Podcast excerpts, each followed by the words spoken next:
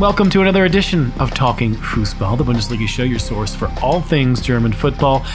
I'm your host, Matt Herman, and this week we've got two purposes. We're going to consider the goings on on the pitch this past weekend, and there was a lot going on, as well as to see who's blown in through the transfer window before it shuts at uh, 6 p.m. Germany time this Monday. With me this week is my frequent guest, ever more frequent, uh, thank goodness, Nick Wildhagen. Hi, yes. I mean, it's it's been exciting on the pitch, and uh, today has really been uh, one of the least exciting deadline days in, in some time. But, uh, but I mean, we, despite Corona and uh, tight finances, we, we got a couple of exciting transfers to talk about after all, though. Oh, I think I, I think you might be overstating things a little bit. There's definitely some big moves we thought would happen that didn't happen, but there's also some there was some moves that came out of nowhere today. So there's something to talk about for sure. Indeed. All right, this week we got uh, we got a trio of four nil score lines. We got a couple of false starts for two new coaches and uh, a whole host of teams wheeling and dealing their way into the international break. Uh, so coming right up.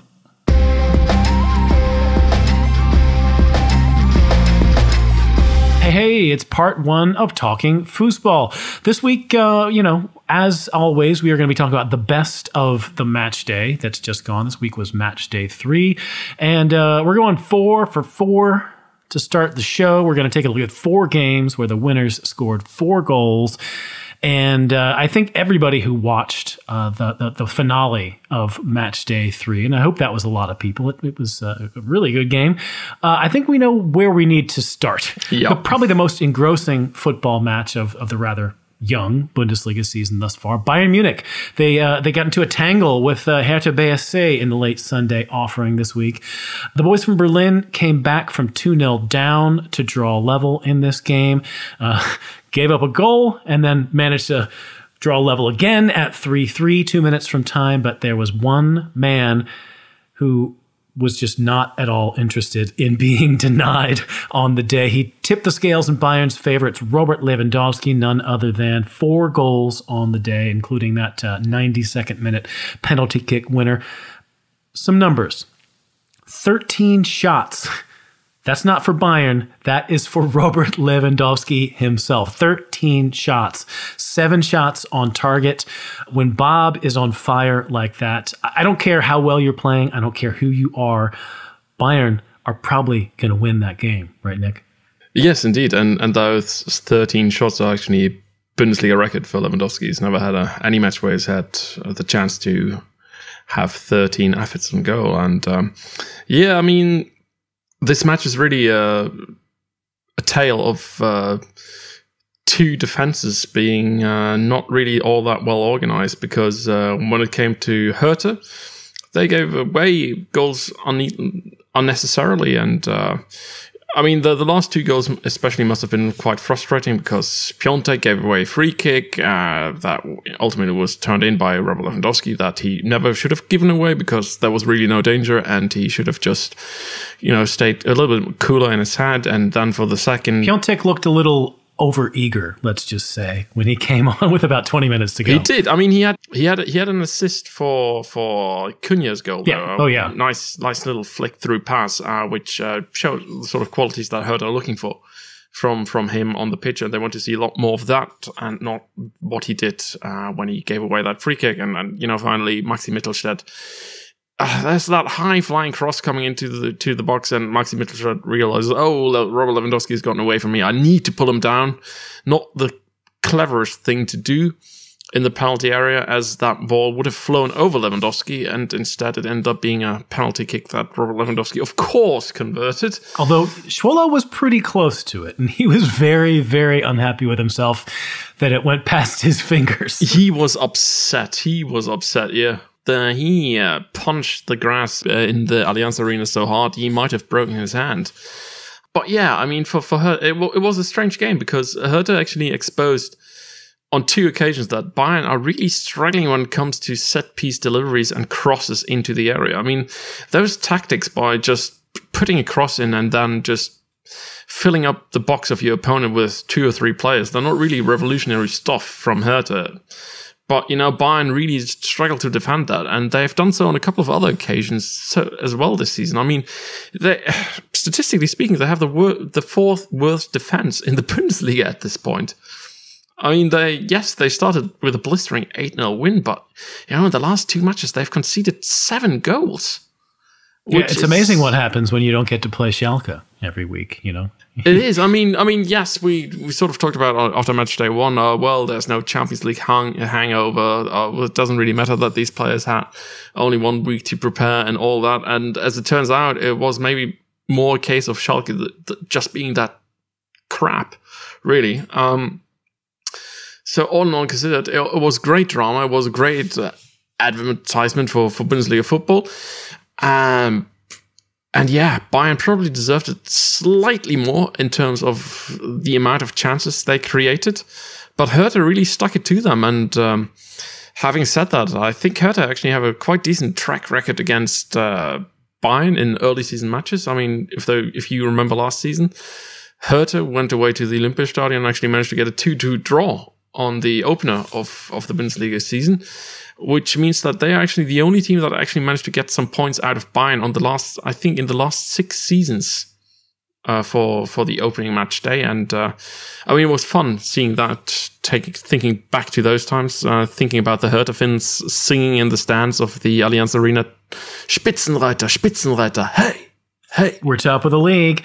Well, yeah, that, that lasted about uh, a few minutes, but you know what, what was two two two two two draw in the end, and uh, you know what that was a decent result. And this exactly, exactly. this was a, a decent match by Hertha, but uh, in the end, their clumsy defending got the better of them. Yeah, yeah, no, I, I you know, Bayern have some food for thought to come out of this game for sure. I think mostly that comes from uh, you know squad depth and rotation issues. I mean, they did make a lot of changes. They've you know put uh, Luca Hernandez uh, in at left back and pushed uh, Alphonso Davies up, and uh, Chris Richards got his first start in a Bayern shirt at right back. Got an assist. He did. He got an assist. Um, looked a little timid at times. I, I think this was a you know this was a fine debut for him, not uh, not a, a, real standout debut, but that that's that's fine. It's fine to be fine. But I think just as much uh, Hertha have a, a lot to uh, to think about after this game. I mean, certainly you, you, mentioned already some of the sort of mental blackouts, which is a, a part of their game, which has been something of a trademark over the past twelve months or so. But at the same time what they have cooking going forward, which is to say, a, a sort of a three man game between Lukebakio, Cunha, and Cordoba.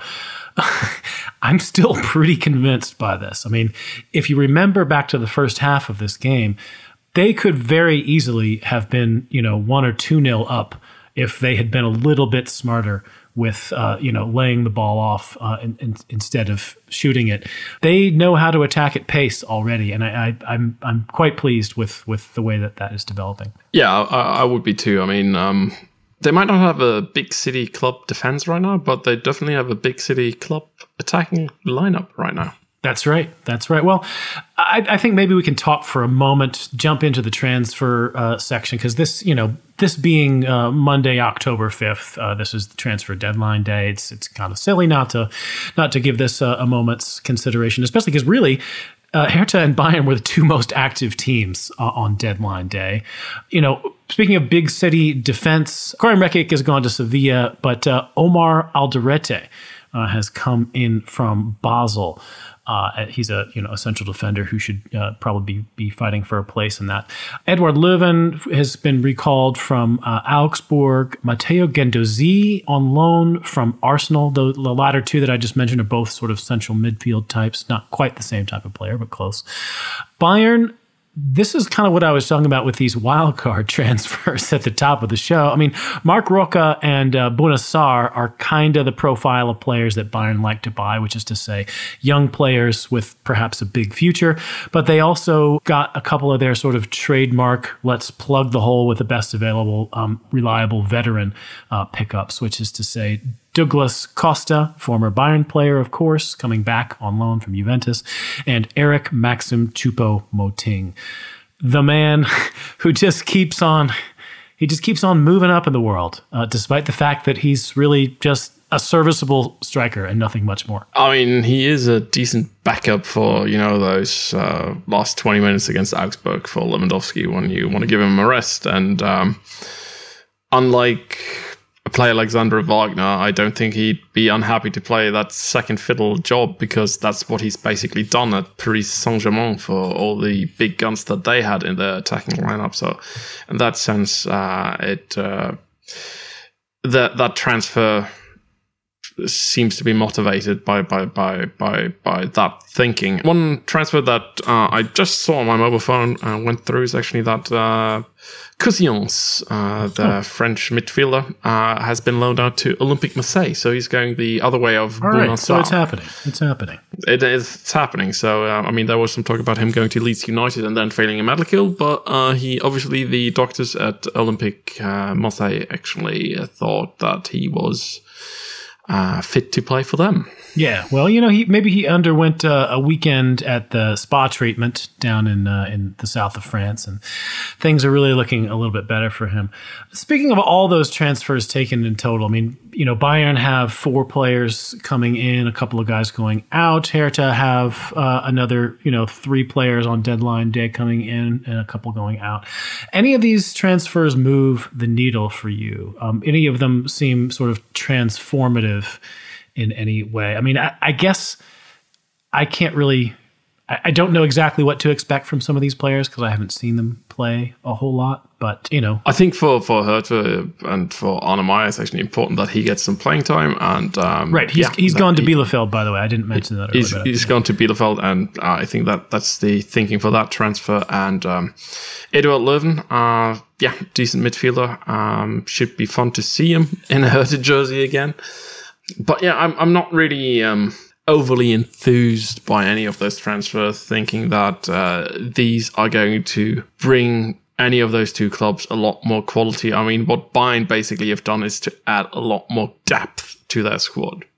And, you know, that might be important given that they do have a long campaign ahead of themselves. And if they wanted to go deep into the Champions League, they might just need that. But, you know, in terms of quality, it's, it's not really anything that's standing out. Yeah, I you know, in some ways I think it's a little disappointing because um, you know, specifically in the case of both Chris Richards and Jamal Musiala, you know, uh, uh, basically a winger and a, and a fullback respectively, or you know the opposite of respectively as I, I, I, listed them in that order these are guys who who might see themselves uh, you know have some somewhat reduced playing time with the introduction of players like Douglas Costa and Bouna Sarr.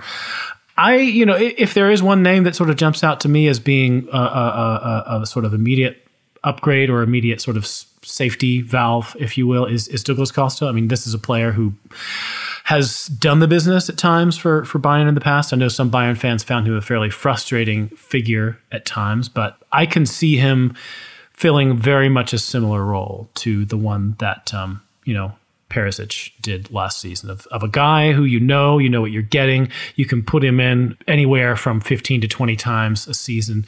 You're probably going to get a couple of games where he just kills it and a bunch more where he's good and almost none where he's bad. So, yeah, that, I think that's probably going to be a, a nice pickup. Indeed. Yeah.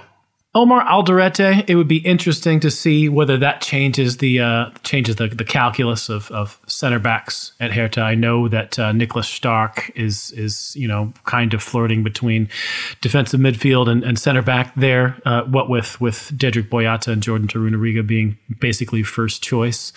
It'll be interesting to see if that sort of pushes Stark a little bit further towards uh, a six or a you know a, a deep lying um, midfield role. Uh, you know Matteo Guendouzi, you know, I, I, don't watch Arsenal. I don't know what he's all about. Although he hasn't played a lot for them this this season. So no, well, I mean, well, if anything, those those transfers actually give Labbadia the chance to maybe play three man backline and uh, various tactics a bit. Yep, yep. That that was always one thing that was in my mind the last you know year or so, and Hertha had sort of an uh, uh, uh, an overload of good central defenders. Is maybe some more experimentation in that direction would be the way to go. We'll see. All right, anything further to to take in from this match, which was you know breathtaking in the moment. You know, certainly frustrating for me uh, a Hertha fan. I, we had a little word of commiseration from from Daniel Simon uh, expressing solidarity with me in this time of need, uh, saying that that one hurt, and yes, it did hurt. But you know, I, I do agree with him that things are coming together for Hertha. Um, it, it's going to take time for them to turn the corner more than anything. I think.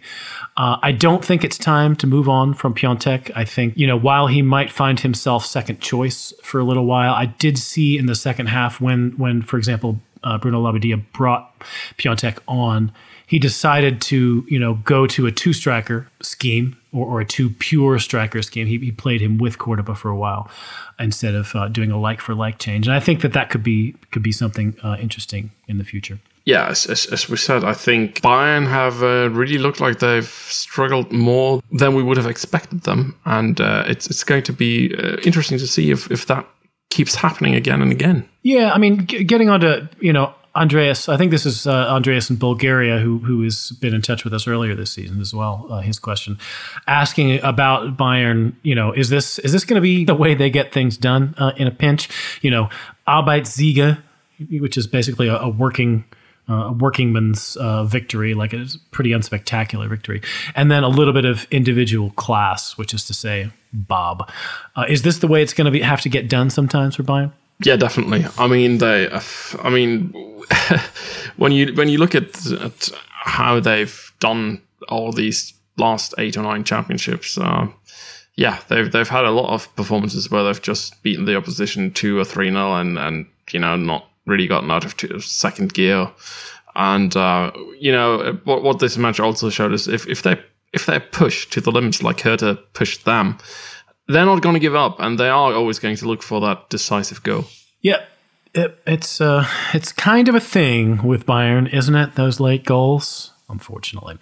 Uh, all right, let, let, let's let's move on from this uh, seven goal back and forth uh, thriller onto a couple of, uh, or I guess three, very very clear storylines. You know, not not only uh, three clear storylines, so clear that they each were 4 nil finishes. Uh, the first one I think we'll, we'll go to is, you know, Bayern's eternal uh, rival for both fans' hearts and the title, at least for a little while during each season before uh, they fall off. That's Dortmund, of course, we're talking about. Mm. Uh, you know, plenty of talk last week about Dortmund and their, you know, tendency to slump against smaller sides, alleged smaller sides. Last week it was Augsburg. Folks criticized them for trying to be a bit too fancy uh, in, in moving the ball forward or, you know, not necessarily pulling the trigger when they could have, and maybe a direct approach could have worked better. This week, however, they answered those critics pretty emphatically. It was a, another smaller side. They just got swatted like a gnat. Gio Reyna, I think it's fair to say, was the man of the hour uh, for Dortmund in this one. He set up three of the four goals. He nearly got one for himself with a solo run that, you know, probably would have, you know, created uh, a, a, Twitter outage just from the sheer number of uh, American soccer fans who would have uh, lost their wigs. I don't want to jinx this, Nick, but I kind of want to take this even beyond the idea that this is just an American phenom. But like, I do not know when we've seen a start to a season like this from a 17 year old. I don't care if he's American or, or anything. I think that this guy is you know, set to, to to blow those expectations out of the water. I mean, he is the American dream, as Erling Haaland keeps keeps saying, but he's much more than that. I mean, thinking about the teenage phenoms we've seen in the Bundesliga over the last decade or so, like Reyna is in that that conversation. He's looking spectacular. He is, and uh, I mean, what's important now is that uh, he makes the right choices in his career, and that he doesn't end up uh, like Mario Götze, who sort of got a stop to his career when he he decided to move from Dortmund to Bayern, and uh, his career really never recovered from from the injuries and from the.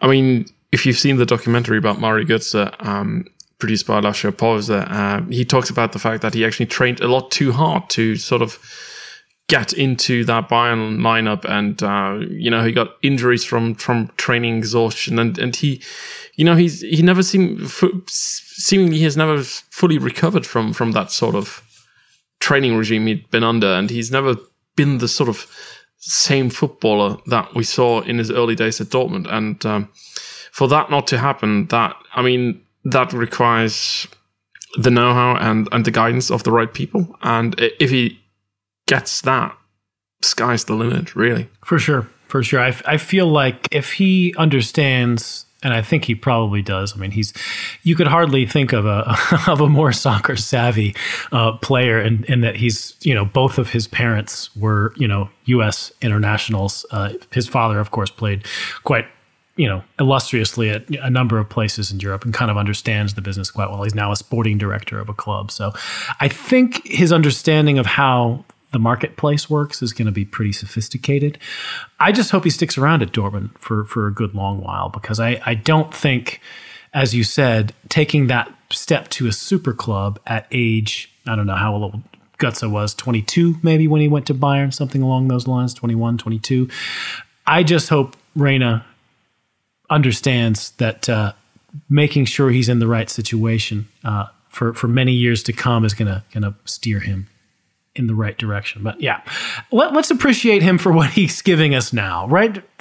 Tell us a, a, thing or two about how he killed it on, on Saturday. I mean, well, you mentioned that run, and that run was certainly a thing of beauty that deserved a goal. And uh, another thing, I I would say um, that that one of the passes to Erling Haaland, that sort of, I think it was the pass for the one 0 It was sort of like that perfectly weighted pass that Haaland then just went on to smash home. And you know that combination between a, a player, a midfielder like Reyna, who knows to play the pass at exactly the right moment, and a striker like Haaland, who pretty much doesn't need an awful lot of space and can produce lethal shots from sort of any angle. Uh, it, it sort of gives Dortmund an edge in attack that is quite incredible. And when they're at the best and when they produce that sort of attacking football, they are simply un- unstoppable. And um, I mean, I, you know, to diverge simply from from the Reyna uh, parade of praise, uh, I I also want to mention Erling Right Haaland. Hey, he's from, he's from your from country, man. You go for it. he is, yes, and and I, I, would be remiss to to not to mention that he got two more goals. Uh, he's now scored um, two or more goals in six of his 18 Bundesliga appearances, which is an incredible stat, really. I mean, and he's I mean, he's only 19, 20 years old um, too. I mean, he he's not he's not exactly a, a guy who's getting up in years there. And uh, what was also beautiful to see with the Haaland's performance was that, you know, when he was uh, through on goal by his own, uh, and he was closing down on the Freiburg goalkeeper, um, and he was on a hat trick, and instead of just simply deciding to go for the shot and to go for the hat trick, he squared the ball to Felix Passlack, who, you know, Dortmund fans had sort of forgotten about him because in the last three years he'd been on a sort of a lone odyssey at uh, Norwich, at Hoffenheim. Um, never really managed to break into those two sides. And last season he was at Fortuna Sittard in, in the Netherlands, where he finally got some playing time. And um, you know, he was that once that talent that uh, was, uh, you know, named as one of those potential players that could break into the Dortmund side, but he went away and uh, his career had sort of stopped. And um, what a beautiful thing for him that once he returned to back to Dortmund after 1100 days or something, he now has been gifted two or three performances, and additionally, he got to score his first ever Bundesliga goal in, in his 18th match for Dortmund. And uh, yeah, that was set up by Haaland, who um, was unselfish in, in a moment where he could have gone for the hat trick and uh, saw the player who had made the run forward with him and just squared the ball off to him and allowed him to score, which uh, I think in itself was a beautiful gesture. Yeah, for sure, for sure. I, th- I think um, the kind of chemistry that seems to be developing um, among Dortmund's younger guys, uh, sort of really looking out for each other, both on the pitch and off, seems to be very, very encouraging. These two teams, uh, Dortmund and Freiburg, were not active on deadline day. They they didn't seem to uh, think that they, they they really needed to make more moves. Are you at all skeptical about uh, about the, that way of, of doing business, or is uh, is actually it's better not to be active on deadline day sometimes?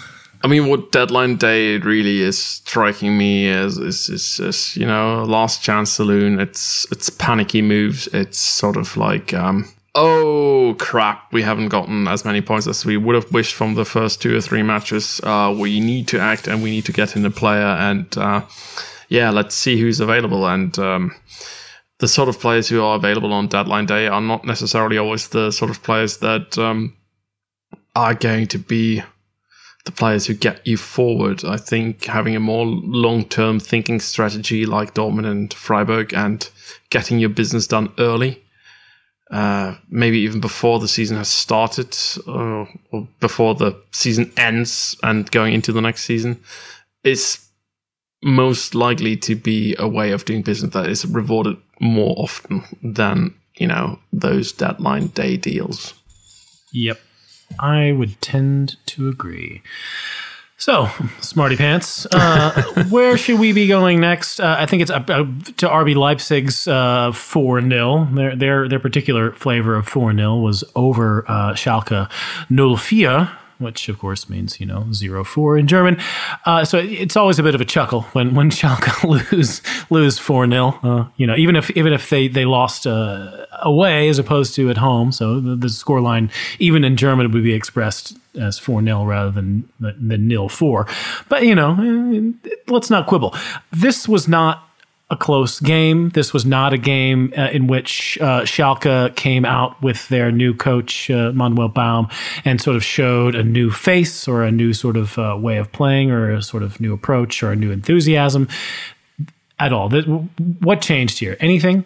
Or is this just more of the same from a very bad team? It's more of the same. I mean, um, Schalke were outpaced, outpassed. Uh, they never really were close to RB Leipzig. RB Leipzig created uh, all of the chances in this match. I think uh, Schalke really produced just one decent half chance all match long, and uh, that is actually reflected in the XG, which was 0.22, which um, in itself is maybe not a, a, great number if you know anything about XGs, uh, expected goals. Yeah, yeah. I mean, basically, folks, if you get one good chance in a game.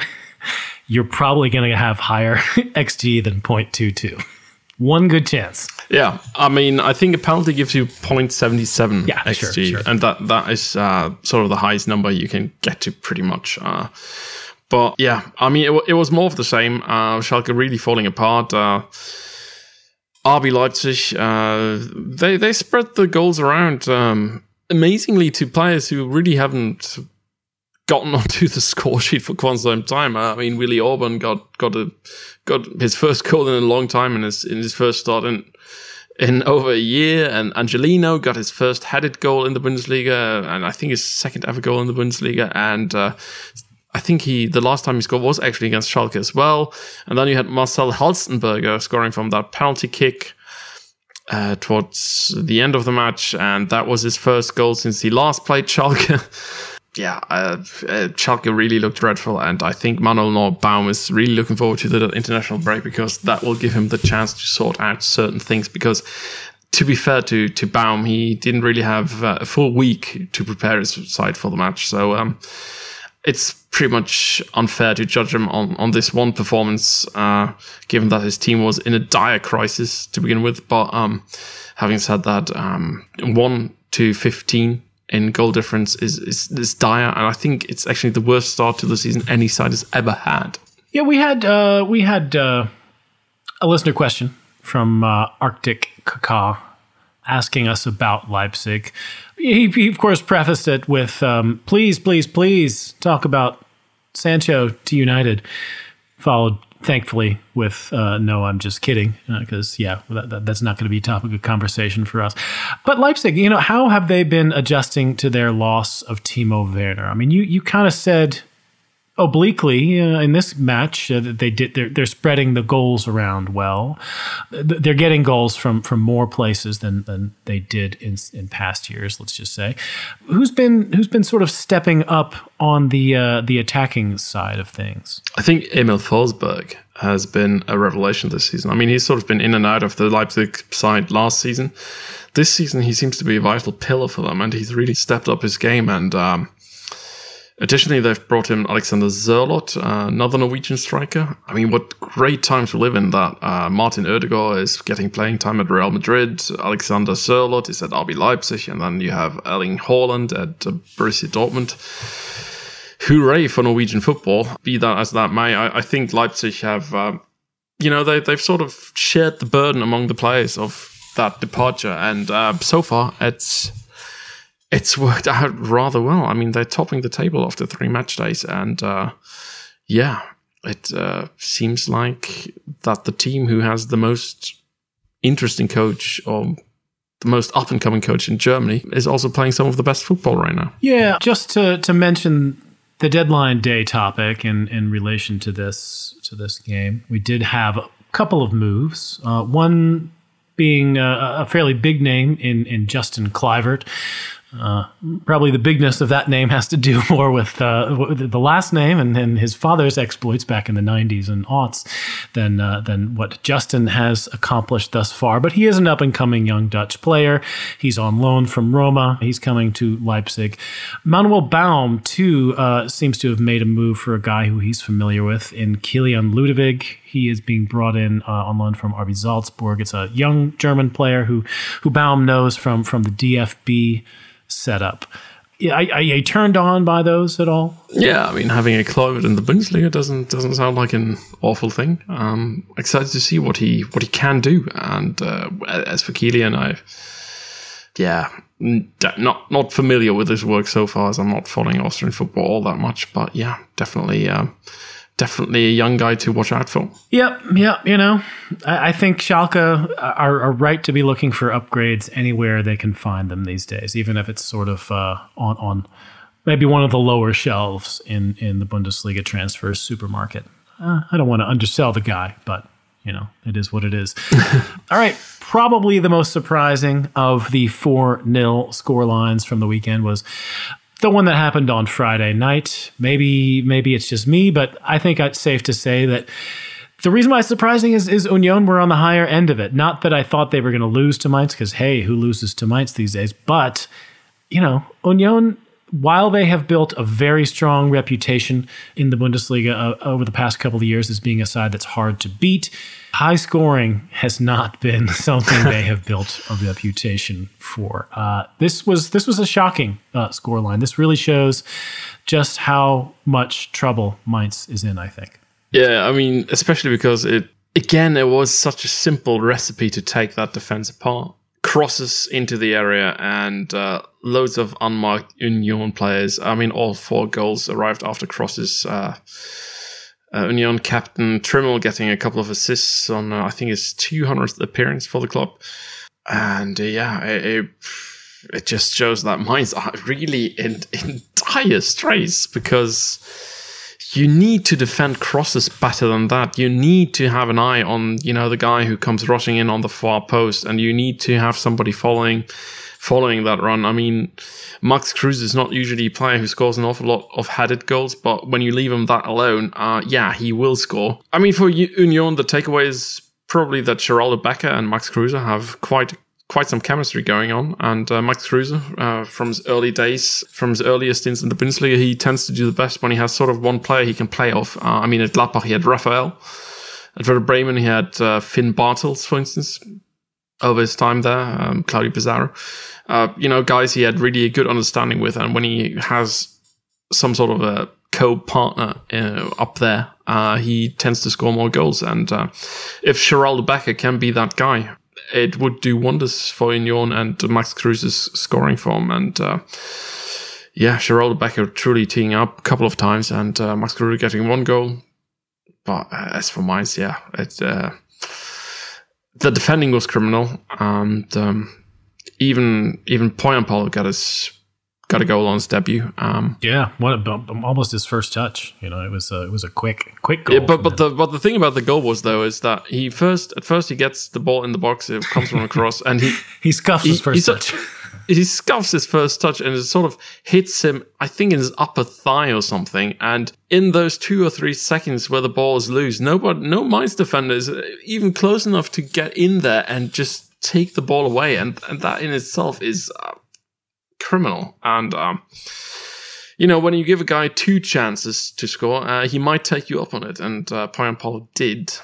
For sure, for sure, and and, and it, it's good to see him back getting goals in the Bundesliga. He had such a um, dramatic debut uh, a few years ago for for Leverkusen, and then you know between injury and then exile in Hamburg, we didn't see a lot of him. So uh, It would be a lot of fun to have a big Finnish lug banging in goals, uh, even if it's for uh, a team who I, I, don't want to get too far ahead uh, of my guys. You know, for reasons. for reasons. These these two teams. I mean, Union obviously they've been very active in the transfer market this summer, but did not uh, make any last minute moves. Uh, neither did Mainz. Mainz, I guess, when you look at the trouble they're in. Uh, some folks might have expected them to to you know try and go out and make some moves. Uh, are, they beyond help at this point? Is Jan Moritz Lichte uh, basically going to just hang on uh, for, for, the remainder of the year and you know take them down into the second division, or are, are there moves to make for them? well, they got rid of Ridle Baku to Wolfsburg yeah, for, that's true. Um, I think uh, 10 million euros or Thursday, something. Friday, so something like that. It was, it was weird, yeah, um, not expected. I think the squad looks uh, strong enough to stay in the Bundesliga. You know, it's it seems like a squad that should finish in the lower half of the table, but it wasn't necessarily the sort of team I would have picked for relegation. But um, given the unrest and uh, the coaching situation, at uh, a lot is going to be decided in the next three or four weeks uh, to see. I mean, it's going to be important to see how how Lichte is going to approach his new job and if he is the guy to turn around. And if he isn't, um, a lot is going to depend on who Mainz are going to bring in and uh, if that guy can change their fortunes. Because if he can't, and if they're in rock bottom at, at the winter break, it's going to be a hard act to get out of that.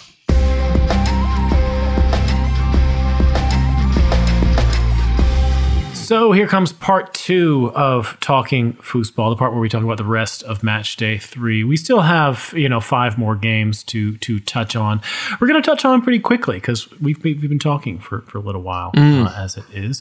This was, for me, a, a completely not surprising result. I turned this game on uh, expecting uh, to see Cologne take it on the chin, and and sure sure enough they did. It was against their old uh, Rhine rivals Gladbach. It was a three one result uh, in Cologne, and it was it was not pretty for the Billy Goats. No, I mean, once again, simple tactics. Gladbach just played long balls behind the, the back three of Köln and uh, got chance after chance for for that. And uh, after this opened the scoring, there was really no looking back, and uh, they you know, after the uh, on the hour mark, they won a more than three goal lead, and then they were never going to give it up. Uh, what's what's scary for Köln though is that once again Timo Horn with an with a mistake. Oh man, um, should have covered his near post batter on, on that corner kick for the two 0 goal. I, I so, one quick thing when that goal went in with the the, the header at, at, at the near post.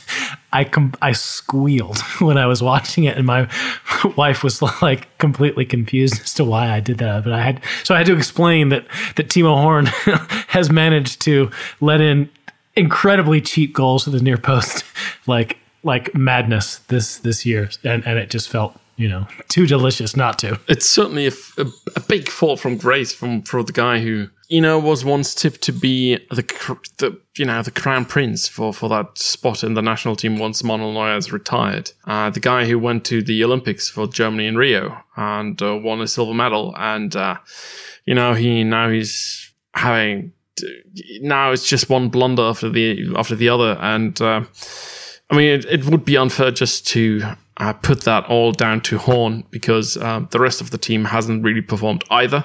True, but at and, the same time, um, like if you're a coach and you keep on playing this keeper who is terrible or is playing terrible anyway, especially when you have a pretty proven guy on the bench in Ron Robert Zieler. I mean, he's he's obviously made his mistakes over his career too, but like this is not some tomato can. This is a guy who has you know played in some big games and can probably come in and not you know lose his his cool.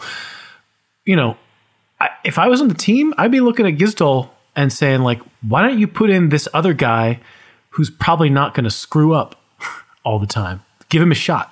It's tricky because Horn is a Cologne lad and he is stayed true. You know, he didn't leave the club when they were relegated and uh, putting such a fan out of favor and leaving him on the bench is also going to raise a question or two in a, a town like Cologne. So I see why it's tricky for Marcus Gisdol to do that. Um, but on the other hand side, I think that time is running out for Timo Horn and he needs to get his act together right about now because I think one or two more mistakes and that spot is going to be Ron Robert Zieler's spot. I'm going to make a prediction. Go on. I think when Cologne come back from the international break, they're opening up with a home match against Frankfurt. RRZ is going to be in goal for that game. All right. How, how much are we willing to bet?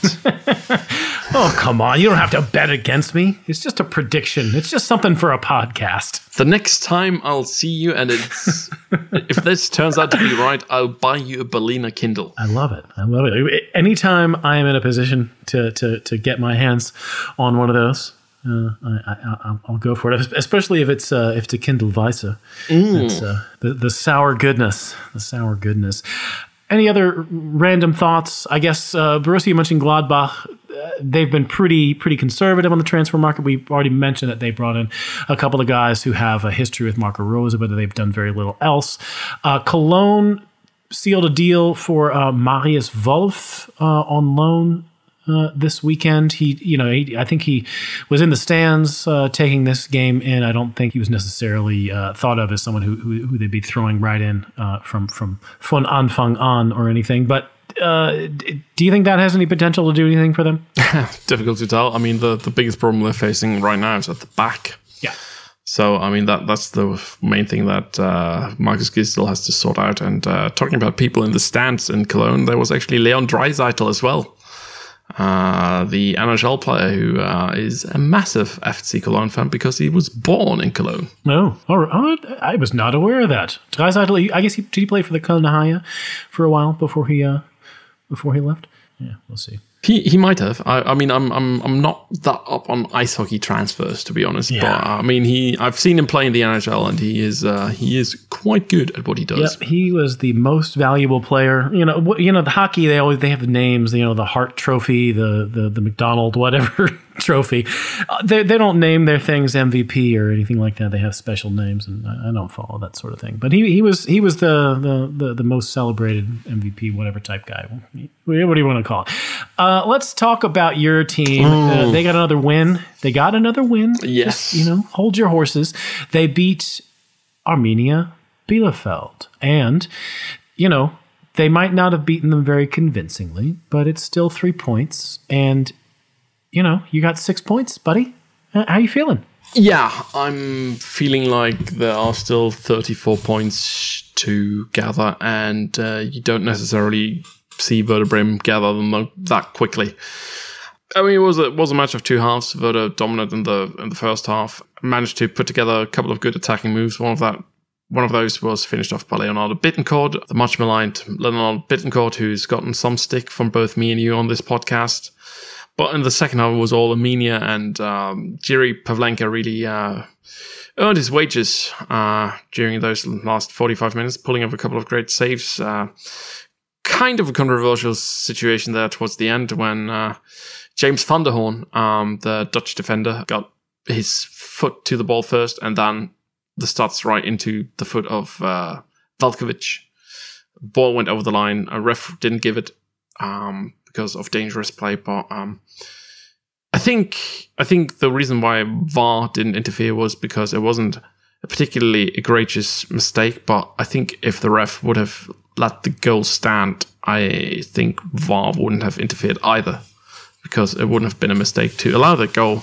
A egregious mistake to allow that goal either. So, that sense, lucky for Werder to keep all three points. But hey, it's the first time Werder gets two wins on, on, on the bounce since September 2019. And, um, you know, we, we remember what happened after those two wins on the bounce after September 2019. Not much good.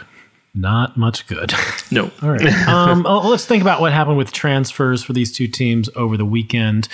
Uh, we already mentioned it earlier in the show. Arne Maier is uh, going to to uh, Arminia Bielefeld for one year on loan. He did, you know, extend his contract at Hertha before going, so this is not a this is not a you know rent to buy situation. But otherwise, Arminia seemed to have gotten their business done prior to the weekend. Werder still pretty active, I guess, is you know maybe maybe fitting a team that's that sort of looking to to find itself. Kind of a weird scattershot weekend for them, I have to say. Uh, Davy Klaassen sold to Ajax at a, at a slight loss, I guess couldn't get the deal done to sell Milot Rashica to Leverkusen, who were the last team standing in that race. Uh, that was over a, a, sort of you know purchase option number, which they couldn't couldn't couldn't meet in the middle on. But another couple of weird moves. Um, Johannes Eggestein being loaned to Linzer ASK in in Austria, and then no deal on uh, on Marko Grujic, who uh, you know Werder were, were working on trying to buy from from uh, Liverpool, or I guess they were working they were working on trying to loan him, whereas Liverpool were trying to sell him. Yeah, I mean Liverpool wanted wanted twenty million euros, and uh, I mean Werder in a situation where they actually need to save an awful lot of money, and uh, that Klaassen deal accomplishes that because it infuses 11 million euros into the coffers of the club, and it uh, gets a player who's on a 3.5 million annual salary off the wage list. And in that, it's a deal that makes sense. But as I tweeted earlier, it only makes sense if you actually go out and replace him with somebody who can step up and uh, get straight into that starting lineup because David Klaassen, for the time he was at Werder, has always been a vital player, always a player who's stepped up to the mark, always a leader on the pitch, and that is going to be sorely missed. And uh, Mark Grujic certainly would have been that type of player who could have fitted that role perfectly. But yeah, now uh, you know, you know, um, Frank Baumann really um, sort of uh, went in there with uh, a pair of two, a, a, pair, you know, having a two seven uh, unsuited on his hands, and uh, he played that hand as good as he could, but he he, he didn't manage to win it. Um, it turns out because Liverpool only were keen to sell him for 20 million euros and obviously Werder cannot cough up that sort of money right now. Um, staying, not the end of the world. I mean, he gives the team a lot of quality, and uh, for Florian Kohfeldt, it's probably Joy's situation that he has that sort of attacking three of Füllkrug, Rashica, and uh, Osako that he wanted to play last season but didn't get to play, and he can see how that develops now. But yeah, uh, David Klaassen certainly uh, going to be a player who's sorely missed, and it's going to be interesting to see how the team is going to cope. Yep, for sure. Let's break into the topic of uh, uh, Eintracht's 2 1 win over Hoffenheim with a question from uh, Brian Sanders, you know, he of he of the Hey Eintracht podcast. He wants us to talk about the lack of defensive depth for Eintracht, uh, as well as sort of what what the, what their ceiling is. I mean, when when he wrote this tweet, he was in the heat of the moment of uh, you know Eintracht being Spitzenreiter, which you know now now they're not, although they are level on points uh, with with the Spitzenreiter of uh, you know Leipzig. They have seven points due to the Eagles. What is your take on on their ceiling? Is this a team that, as as um, Brian says, is going to be um, a little bit unsteady because of uh, lack of defensive depth, or is this a team that can, you know, ride their their quality uh, going forward to a, a, pretty pretty high spot in this league? Well, I mean they're in third right now, and uh, well, on match day three, it's uh, it's all much of a muchness, really. Yeah, it is. Um, uh, you know what? I think they have they have a lot of attacking quality. They have Bas Dost, who um, turns out to be a vital guy. Andre Silva is on in, in some fine form, and uh, Daichi Kamada. So I think attackingly they've sorted their things out, and um, yes, uh, I mean behind Martin Hinteregger and uh, a couple of the other guys, they usually tend to play in defense. There's not an awful lot of depth, but um, a lot is going to depend on uh, if they are going to face a lot of injuries and how the tight match schedule is going to affect the team really. I think the ceiling for Eintracht Frankfurt would probably be a Europa League finish, but um, I could see them finish anywhere between fifth, sixth, and maybe 12th, depending on how that situation develops. Yeah, I'm, I'm, I'm more or less with you. I'm closer to the upper reaches uh, of, of that range. I, I think that um, depending on how things play out, you know, with, with teams like Gladbach and Leverkusen, uh, I think that it's even possible that they could sneak into fourth if things go really well. But I, I, I do agree with Brian that uh, there is some worry that if they have uh, if they have any injury issues at the back, this could uh, this could all fall apart pretty quick. Let's talk through the uh, the the the one one draw between uh, Stuttgart and Leverkusen, sort of through the prism of um, a, a, listener question that we got from Hazelfish on Twitter asking uh, us to talk about VfB's Junge Wilde. This is, you know, kind of a recurring. the young and wild ones. Exactly. Yeah. This is a recurring thing. This they've they've had several phases of young wild ones. Have have Stuttgart. The first one, I guess, that most folks think about was in the sort of the the early two thousands. Then they had another one that they won the league with, you know, the, the likes of of uh, of Mario Gomez and Serdar Tasci and, and, a few other good young players that won the league in 2007. And this is just the latest version of that. This is a club that has prided itself for many, many years on good youth work. Uh, they've certainly helped a lot of other teams like, uh, you know, Bayern Munich and uh, Chelsea at this point with the likes of uh, Timo Werner, uh, Serge Gnabry, and, uh, you know, Joshua Kimmich. So maybe if they could, you know, hold on to some of those players, they'd be even more young and wild than they are now. But they're pretty young and wild right now. They're, they're looking good. They're looking very good. And I mean, Orel and Roberto in midfield are seemingly interesting players who've taken to that new level of play um, rather well. Uh, up front, you have uh, Wamangituka, uh, who has already gotten a goal and, um, you know, seems like a striker who who's an interesting guy and who, who seems to be a good bat for, for another few goals. And uh, then there is Sasa Kalajdzic, uh, who is the first Stuttgart player to get three goals in three consecutive games at the start of a season since Sean Dundee, of all people, did the same thing in, two, in the 2002-2003 season. So yeah, it's it seems like an interesting wild bunch, and let's not forget the uh, goalkeeper Georg uh, Kobel, uh, who had offers from bigger clubs at the start of the season, but decided to to be in Stuttgart. It's it's all sort of really reminiscent of that bunch from 2000 from that 2001 2004 period under under Felix Magath when nobody nobody really believed that Stuttgart could do an awful lot, but then they turned out to be a side that suddenly ended up playing Champions League football and even uh, defeated Manchester United in one of those outings. I, I, I seem to remember so yeah, it's it's been three matches. Uh, they've not necessarily have have had the best of oppositions, but having said that, a draw against Leverkusen, a deserved one at that, um, is a good starting place. Really, uh, they even almost managed to produce a two a comeback after being three 0 down against Freiburg. So it's it's a team that never gives up and that plays with a lot of youthful bliss really. Add to that that Sven Mislintat, uh, the guy who used to work at Dortmund at Arsenal, uh, who puts the squad together, really seems to be like a guy who knows what he's doing.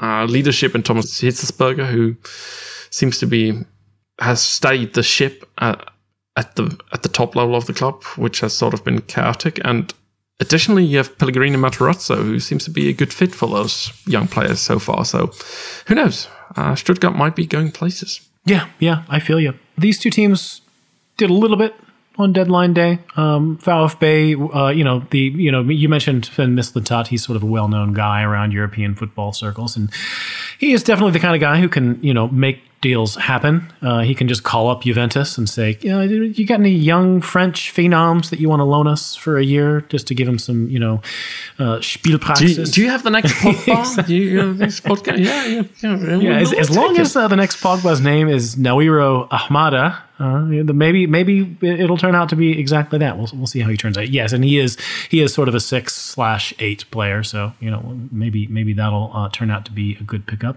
We'll see. Leverkusen, however.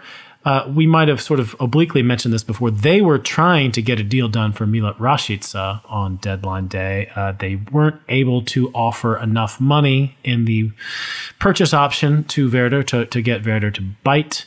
Uh, so they are, are standing pat uh, with what they have. You know, Leverkusen, and this is this is not a shock, have looked kind of inconsistent uh, to start the season. Uh, And what do you mean surprise, inconsistent? surprise, surprise. Three three draws on a row that in a row that that is consistency in itself. Well, but you know, there's been ones where they look really looked very good, and then other games where they didn't. I don't know. I'm I'm a, I'm a little surprised that a team with that sort of financial juice was not ready to just say, okay, fine, Werder, tack on an extra three or four million to this this purchase option for a player who we all know is going to be very good. I mean, unless Werder were really trying to take them for a ride on on Milot Rashica, and I suppose you know if if Leverkusen really wanted to do a loan to buy thing, maybe Werder were just sort of a bit wary about that whole situation. But you know, if you're Leverkusen, you're in a completely different financial universe from a, t- a club like Werder. Just just put the money on the barrelhead and walk away, take your player, move on. I mean, the the talk out of Bremen was that uh, Bremen was willing to let Rashica go for 20 millions. I mean, it's, it's a reduced price. Uh, uh, under normal circumstances, there would have been some teams willing to trigger that buyout clause that was at 38 million euros, but now we're in a corona market and transfer fees are reduced. But uh, yeah, 20 millions, I think it's it's quite a get for Rashica. But uh, obviously, if you're not willing to cough that up, uh, Werder's not willing to go willing to to sell him. Surprise, surprise. Uh, okay, one more game. No goals in the game. Wolfsburg versus Augsburg. Um, I'm told, however, that you want to talk about it. I'm going to give you a very limited window, Nick. Uh, really disappointing uh, from a Wolfsburg perspective. They had the better chances in that match. Rafael Gikiewicz in the Augsburg goal uh, put in some goalkeeping heroics, and uh, which put him rightly, rightfully so in several uh, team of the weeks. Came to Bundesliga best 11s. Um, so yeah, uh, disappointing week for Wolfsburg, who uh, didn't manage to qualify Europe, didn't manage to get more than a draw for the third time in a row, and uh, they are going to dis- be disappointed that they are on only three points after three matches because uh, they probably should have been on more. But you know, it's it's still early on, and uh, you would expect Wolfsburg to do slightly better in the coming weeks. Yeah. Pursuant to that, they did pick up a couple of guys. Uh, they Ridle Baku, who we mentioned, uh, is in from Mainz. He signed, you know, late last week, and uh, Maxi Philipp, uh, you know, who who we all knew and loved from Freiburg and Dortmund, uh, and probably was as good as as disappeared, uh, having gone to Russia for for a season. He's been rescued from Russian exile. He's he's back in Germany, but um, we'll, we'll see what he can offer for the Wolves. Yeah, uh, definitely a couple of exciting pickups, but uh, yeah, that that Wolfsburg side looks good. Expect them to do better. That is all for this edition of Talking Fußball, which was produced, as always, by Aidan Rantoul. Uh, it's great to keep you back in the uh, the co-pilot seat for another week, Nick. It's been uh, it's been tremendous fun being on, and uh, yeah, let's uh, let's hope I, I can come on for many more episodes this season. Dynamite. You can, uh, of course, follow Nick on Twitter at Normusings.